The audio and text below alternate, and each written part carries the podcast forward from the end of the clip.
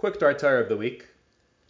This week's Parsha, Parshas Lech Lecha, starts going into the details of Avraham's life journey, as well as his conversations with Hashem. In one of the most famous conversations, the brisbane of Sarim, where Hashem informed Avraham what will happen to his future generations, there is a verse that is seemingly perplexing.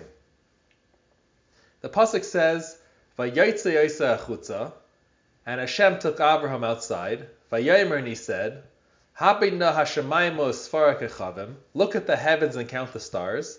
Im tuchol lisparoisam, if you're able to count them. Va'yimerni, and he said to him, Koy Yezarecha, so will be your seed, your future generations. Why would Hashem tell Avraham to count the stars, if he is able to? Any simpleton knows that it's impossible to count all the stars. Furthermore, why does the Pasuk interject a second time and say, Va'yimerni, and he said to him, Koy Yezarecha, so will be your seed? Hashem is already in the middle of talking to him. Why the need to repeat Va'yimerni, and he said to him?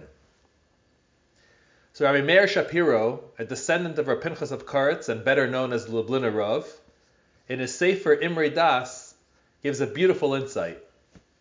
When Hashem told Avraham to count the stars, Avraham immediately started counting, even though it was seemingly an exercise of futility.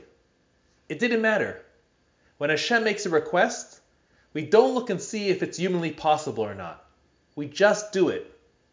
As it says in Pirkei Avos, Lo alecha hamlacha ligmor. It's not on you to finish the job.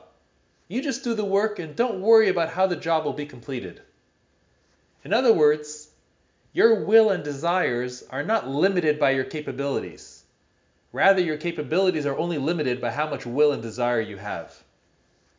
When Hashem saw how Avraham had this kabbalas ol, that he just accepted what he had to do without asking any questions, then Va'yimerni, Hashem said to Avraham in the form of a blessing, Kah Yihyeh Zarecha, I give you a blessing that your children shall be just like you, that they too will have this amazing character trait. The takeaway for us is that often in life we want to do something, but it seems like too daunting a task. We want to start Daf Yomi or the daily study of Chitas and Rambam, but when we see how long it will take to complete, we get overwhelmed. So we need to remember that Hashem gave us the blessing of Koy Yezarecha, that we have the innate ability to just do and not focus on the end goal, which may be far away.